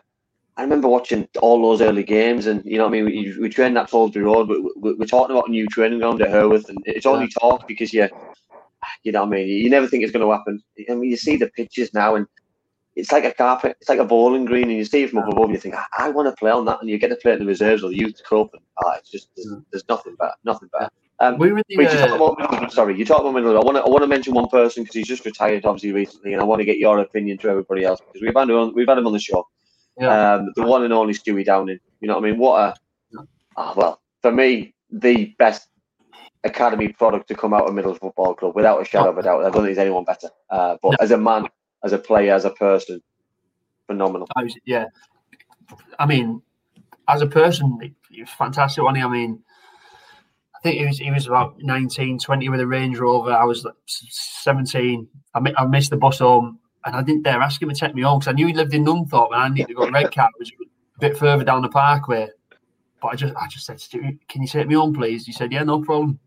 Got in his red. Maybe he might have had a Bentley at this point, Bentley or Range Rover. and I was just thinking, flipping it. This is like my one of my heroes here. But yeah, as a player, terrific one. He, I mean, Yeah, he's just and, and, and, and so grounded as well, though. You know what I mean? Because he's he's not shy to say uh, with the area he got brought up in, and uh, you know what I mean. And he's, he's he's a boy come good out of the area, and yeah, and awesome. I talk about I talk about young players uh, wanting to aspire to be somebody, and you know, I mean, not everyone can be a professional footballer. There's a small percentage, but if, Mm. if you could aspire to be somebody in 2021 as an ex as a, as a local Middlesbrough boy, Stewie Downey would be would be top of your Well, that's list. the thing. He was obviously two, uh, maybe three or four years older than me, and we won the youth cup our year and the year below. Or the I was yeah the year above. Uh, Nick had, uh, you had uh, you had 90 you had 90 in goal, didn't you? 90, 90, ninety, goal, yeah, right? uh, to- Tony Mack and all them. Yeah, but, uh, good side, good side that year. but then like that's when Stewie was started playing first team. And we just all he just inspired us to to get in that first team. which is just amazing though because you know when you look at the career he's had and, and, and retiring on his terms and see how how confident he's become as a um as, as, as an adult you know what I mean because Stewie was one of the quiet ones um did his did his talking with his feet you know what I mean like He the laughing at Joe though, couldn't he? He could. yeah he could got- yeah, yeah, yeah. but yeah he had that edge though you know what I mean and I, I think and I like that about about about about football that was one thing that that you could be something that you that you weren't on a, on a football pitch and Yeah. and he had uh, he had an edge, and I think that that that pushed him on to be the England star, and pushed him on to go to Liverpool, and pushed him on to be a um, be a Premier League player for that long because he just had Some that. career in it when you think of it. Yeah. many Oh, times man. he's played. Just silly, you know what I mean? I, I was I was starstruck when, when when we had him on the show before. I was I was staring at Fred, just thinking like. I, I, I didn't know what to say. It was just, uh, yeah, just genuinely didn't just, have, just nice did you? No, because you're just chilled out though. You're just, uh, you're just a genuine nice guy. Though. I like, I, I, I, I, thought, I fell in love with you already. So alright. So when we get Simon, Simon Jordan on, that's when Andy's going oh, to Oh, Simon, me and Simon Jordan. And do you know what? I love Simon Jordan. Absolutely do. I can't. You're going to go to pieces, mate, when we get him on. I'm telling I you. would- Ex You're Crystal not- Palace chairman on, on Yeah. Talk Sport, mate. Yeah, just love him. I absolutely love him. I can watch him all day. At the minute, I'm, I'm, I'm, I'm I'm on the Twitter Talk Sport watching the live camera just because he's on it. I just Yeah. love listening to him. Just He's so controversial, it's scary. Yeah, he's- they're, they're the good ones, Yeah. Aren't Yeah, but I, nobody likes him. But I just, I just think he's just, he's just great. He's just comedy gold. Comedy gold. He is good. Um, Riverside just asked a question, which I'm quite interested by. Is um, like, I'm really interested in how football players start their career, like academies, and and he asks, um, how old were you when you got picked up by Middlesbrough? Like, how did your start into professional football? I was begin? uh, s- I was seven. Um, I think you'll know Ron, Ronborn or you um, were all you were all the way through through I- childhood. I was playing at Teesside Athletic. I was playing on actually on my school field in Redcar, and I think it was either Ronborn or Keith Noble. Keith Noble, It was- yeah. to Just talked to my dad. Said uh, that we, he, we- he wanted me to go to trials, and I went to Tollesby Road for trials and just got in straight away. From like, so I was there from seven to like twenty three. So I was yeah all the way. We were there when it was the centre, centre of excellence, and there was no kits. It, I mean, I think I had a Eric Cantona Man United top on when Brian Robson came in. Everyone's in all these different tops. I think that's when the uh, the, the start uh, the start of the academy to get us all all together in one place with with kits on and that. Because honestly, it was a shambles. I think we, one day we were training Eston Eston School or something in in indoor, and on, a, like a five five side pitch that was, was like the uh, hard basketball floor. And It's a long stint, though, isn't it? It's a long stint from seven to twenty-three, though. Uh, it's a, it's a long old time in the state of club. State of Oh, club. But then yeah. obviously, but then obviously that follows on then with weeks that. How hard was it to leave, or was it an easy decision? Obviously, hindsight's a wonderful thing, and, and you move to a club which is a, a, a club close to your heart. But Yeah. how hard was it to leave? Yeah, it was. It was. It was. It wasn't ha- more weird than hard. I, I just. I mean, Bolton was seventh, seventh in the Premier League when when I went there, so it was. It was a no brainer career wise, but yeah, just weird. Like thinking I'm not going to be living here and going down Redcar for a Pacitto's or whatever whenever I want. Just, just Pacitto's is ice cream bar. You, you'll know the ice cream, won't you? Yeah. Well, uh, funny enough, Cade has asked uh, a few times, do you miss the what are they called, Anne? Parmo. Hammer. Yeah. But I'm yeah, I think I said earlier that I live in, I'm living in Bolton, but I'm, not- I meant I'm living back in, in Middlesbrough now. Ah, But, okay. yeah. What? Remind me again what a parma is.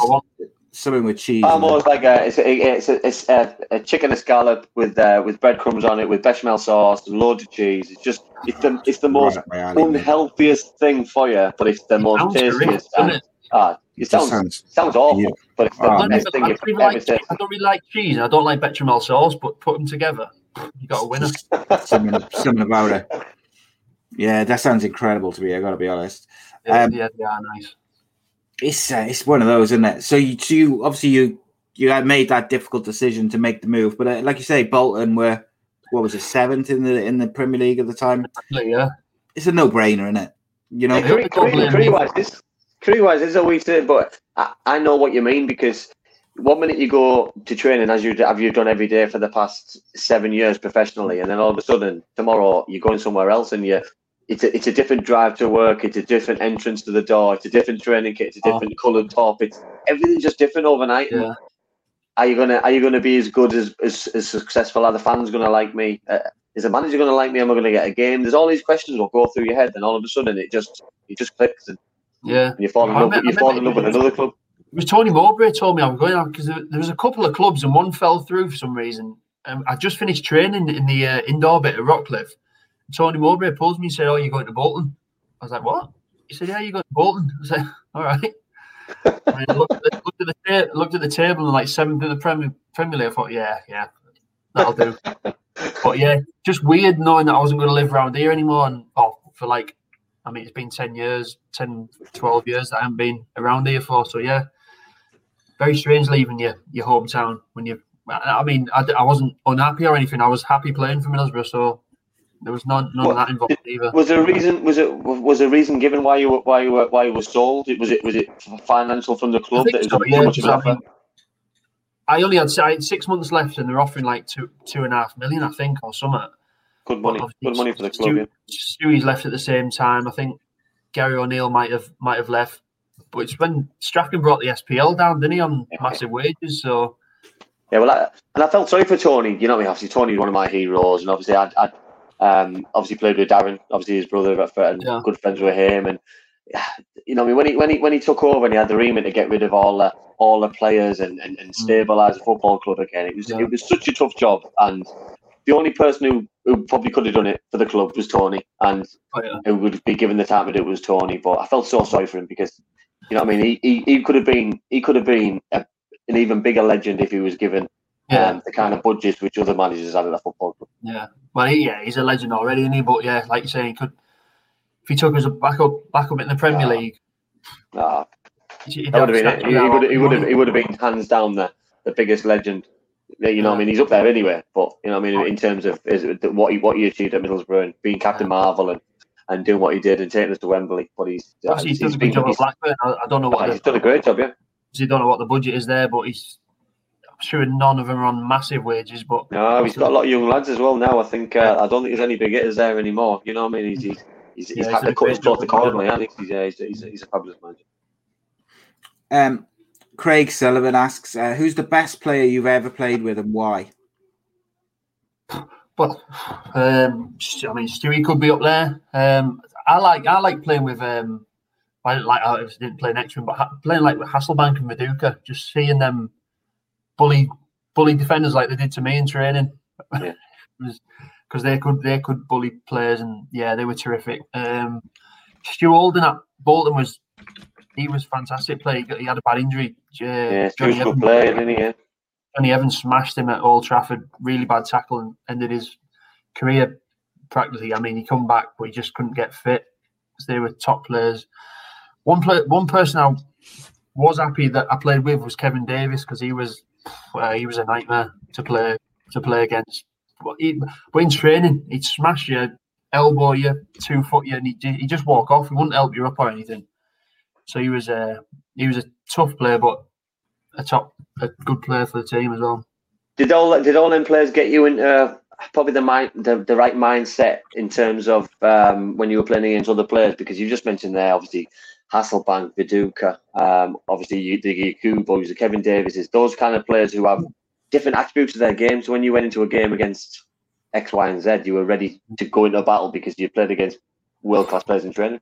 Yeah, well, that was the thing. Obviously, in, in, in the academy, I was I was playing the academy at Middlesbrough. There was there was no massive players in that. We were all all skinny at that age, aren't we? But then I'd go train against Viduka and Hasselbaink, and the, they would bully you, they'd elbow you, and all sorts. So I think it it teaches you that you have to change your game and be a bit tougher. I mean, put a bit more muscle or whatever on, just to to be equal with these players. I mean, Yakubu's first day, he, he, shoulder barged me, flipping it.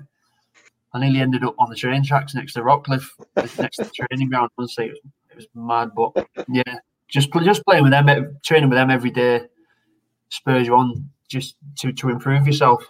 But then obviously training with Southgate, Woodgate, uh, Ugo, just playing playing with them and learning off them was was terrific. Yeah. I think sometimes you forget though, don't you? You know what I mean? That the, the kind of players that the manager was bringing in at the time, you know what I mean? The Ugo's coming in for huge money. The Gareth was there still playing it at the standard he was. You know what I mean? The Woody's coming back, um, playing at the level they were. Obviously, the younger players pushing through for obviously the the youth club winning squad. It's you know what I mean? I, th- I think the, the younger players, I think got the best out of the older players because because of the, the standard that you were lot were were pushing through very quickly. And I think it was credit to you a lot because just all seemed to come through as well as a it's like an influx. You know what I mean? The, Oh, obviously the yeah. Johnny Max, Hughes, the Stewies, um, the Yeah. Mozzers. You know what I mean? All these kind of players who just pushed pushed pushed some of the big players out at the time. To be fair. You'll have been one of the first, then, weren't you? And was Pollock there? Was Pollock- Um, yeah, I uh, I, mean, I made my debut at the Riverside, didn't I? So I was I was I was the first out of our lot. Um, Yeah. and then uh, obviously Ant Ormerod came after me, Robbie Stock. Uh, you know what I mean? Obviously other Redcar lads, aren't there? Um, so yeah, it was a it- it- these these kind of things. It was, I was proud. To, I remember we played Bradford City away at um, Valley Parade. It was a full full house in the in, in the championship. And uh, me and Ant Ormerod both played together. I think I played left, he played right, and we both switched. We played. And we, it was just it was just great that yeah, you're not on the pitch thinking about he's got a worldie, mate. Yeah, he's off the post and anything he drew to a wall. And uh, you know, it's like you're playing with your mates. You know what I mean? It's not like a proper game. You don't feel any pressure because you just you you're talking to your mate. You're like you, you wave into him. You're having a bit of, having a bit of banter, and it just the football just Yeah. seems just seems very surreal and secondary. I mean, people always ask me what the highlight of your career was. I always say the youth cup, winning the youth cup, because with, it's with your mates. It's when you first start playing in stadiums and in front of fans. It was nothing like it. It was on. I mean, it was on Sky TV when we were like 16, 17. But you also got to remember, Wito, it's, it's the it's the hardest thing to win. You know what I mean? Because yeah, Oh, how much talent. You know what I mean? I remember uh, we beat Leeds. Uh, we beat Leeds the first round. We were supposed to get beat. They had Harry Kewell, Alan Smith, Woody, Lee Matthews, all those guys. Um, and once we beat them, I remember coming on the bus on the way home. Everyone's tipping us to win it. We're expecting to win it. We played Ipswich the next round. Richard Wright, James Scowcroft, Kieron Dyer, absolutely walloped us. You know what I mean? And like that's how good it was. You know what I mean? I'm, I'm, ta- I'm talking about now standards of players who all represented their countries, all got 10 million pound moves in the Premier League. So it's Exactly. you know what I mean? You've got to be very careful of, of, of every team you play against at that level. Well, we, we played we we lost the youth cup final one year against Man United, and they they've been buying players. They had Danish players, players from London. We had, I think Stockton was our furthest player away from from the Riverside. I mean, I was Redcar, Stockton was Darlington. Then we go and beat next next season. We beat Villa in the final. I mean, they've got they've got foreign lads and all sorts in their team as Yeah. well. I think t- honestly, a twenty mile radius. I think we had from the Riverside, and, and we won the Oh, youth yeah. cup. So Oh, yeah. it was, it was, yeah, it was great. Um, right, David, one question to finish off. So, what I'm going to do is I'm going to combine uh, Craig Sullivan's question and Donna Perry's question. Uh, so, basically, Donna said, Who's your most famous friend? And Craig Sullivan said, Who's the most famous person in your phone contacts? So, we'll say, Who is the most famous person in your phone contacts? Flipping heck. Um, Andy Good- Campbell. Good Show question. over. um, Phil, yeah. People are Stewie, yeah. nosy. I mean, I've got, I've got missus always goes on me about me. I've got a few ex David, on the Beck- beach. David Beckham. David Beckham. Boy, I've got a few ex on the he's beach. best, friend, best friends with David Beckham, isn't Like, yeah, me, and- me and Becks. Unreal. I wish I like had his number. Flipping heck. it. you wouldn't be Would you lucky leave him to alone, on? WhatsApp. Oh, he'd, he'd have deleted me by now. I'd have just been pestering. Would he have muted you? He'd, He'd be on yeah, mute, he'd, wouldn't he? he'd definitely be on mute. He- so- he'll, he- he'll reply tomorrow. It's all right. He'll reply tomorrow. yeah, I know. That's not okay with- well, like, Um, David Wheater, ladies and gentlemen, what a guest! What a show! Um, amazing. ridiculous amount of people watched this evening, which is always a good thing. Um, I apologize if anyone didn't get their question asked. I'm probably sure there's a few, but um, lots and lots of people watching on YouTube, Facebook, and Twitter. It's been a pleasure. Lots and lots of com- comments and people enjoying. Um, most importantly, David Wheater, thank you very much for your time, my friend. No, It's uh, anytime. Really So I good. seen, I seen the Great legend in me. answer. Uh, seen the legend in me DMs, didn't I? I thought, oh, yeah, I have to come on here. Yeah, Always, mate. I just, uh, I just sneak in. I just sneak in. But mate, just to finish with me, whatever, whatever comes next from your in your football journey, good luck, mate. And, uh, and I hope to, I hope to come and watch you very soon. Very soon. Yeah, I think I've got a few years left. Yeah, Oh, I yeah. agree. Do- play- Mate, play as long as you can. Play as long as you can. yeah, I will definitely. As long as you Thank you. Thanks for having me. Anyway, It's already it's already begun, by the way. People saying part two, get David back on. good do easy. Yeah, people are loving it. No, I appreciate your honesty, mate, as well. And uh, and uh, people are nosy; they want to know all sorts. But I appreciate it massively. Um, guys, we'll be back Friday with the championship show, seven o'clock. So please do join us for that. We'll also be back, of course, next Monday with another show, another guest. Um, but I, just very quickly, I'm dropping an exclusive interview on Wednesday with uh, what many people would say is the greatest pound for pound fighter of all time, and uh, Demetrious Mighty Mouse Johnson. I got the opportunity to sit down and talk to him for half an hour. So uh, check that out Wednesday morning. I also spoke to the heavyweight champion of the world this morning uh, or this afternoon, and that'll be out uh, sometime next week. But uh, lots and lots of good stuff coming on the channel. Please do subscribe, spread the word, and uh, we will see you Friday. Uh, and also, oh yeah, uh, might have a Super Kev unscripted Wednesday. Just waiting to hear back from Kev. But uh, guys, appreciate you all. David Wheater, thank you very much. Is that Andy Kevin Campbell. Norton, by the way? Coming It on? is, yeah. Go on, yeah, do a regular show with him. Great guy. Legendary guy. He is a phenomenal person. Ask It's, him uh, about coming to my house at two o'clock in the morning. I will most definitely ask him. Uh, he um, it's good as it's, it's called uh, Super Kev Unscripted, and uh, he just has a couple of beers, and we just talk about any and everything. Like You it, while he shares some stories, it's always a good crack though. Yeah. People people seem to like it. That's the main thing. But uh, yeah, guys, appreciate it. See you hopefully Wednesday, but definitely Friday. Cheers. You guys. This podcast is part of the Sports Social Podcast Network.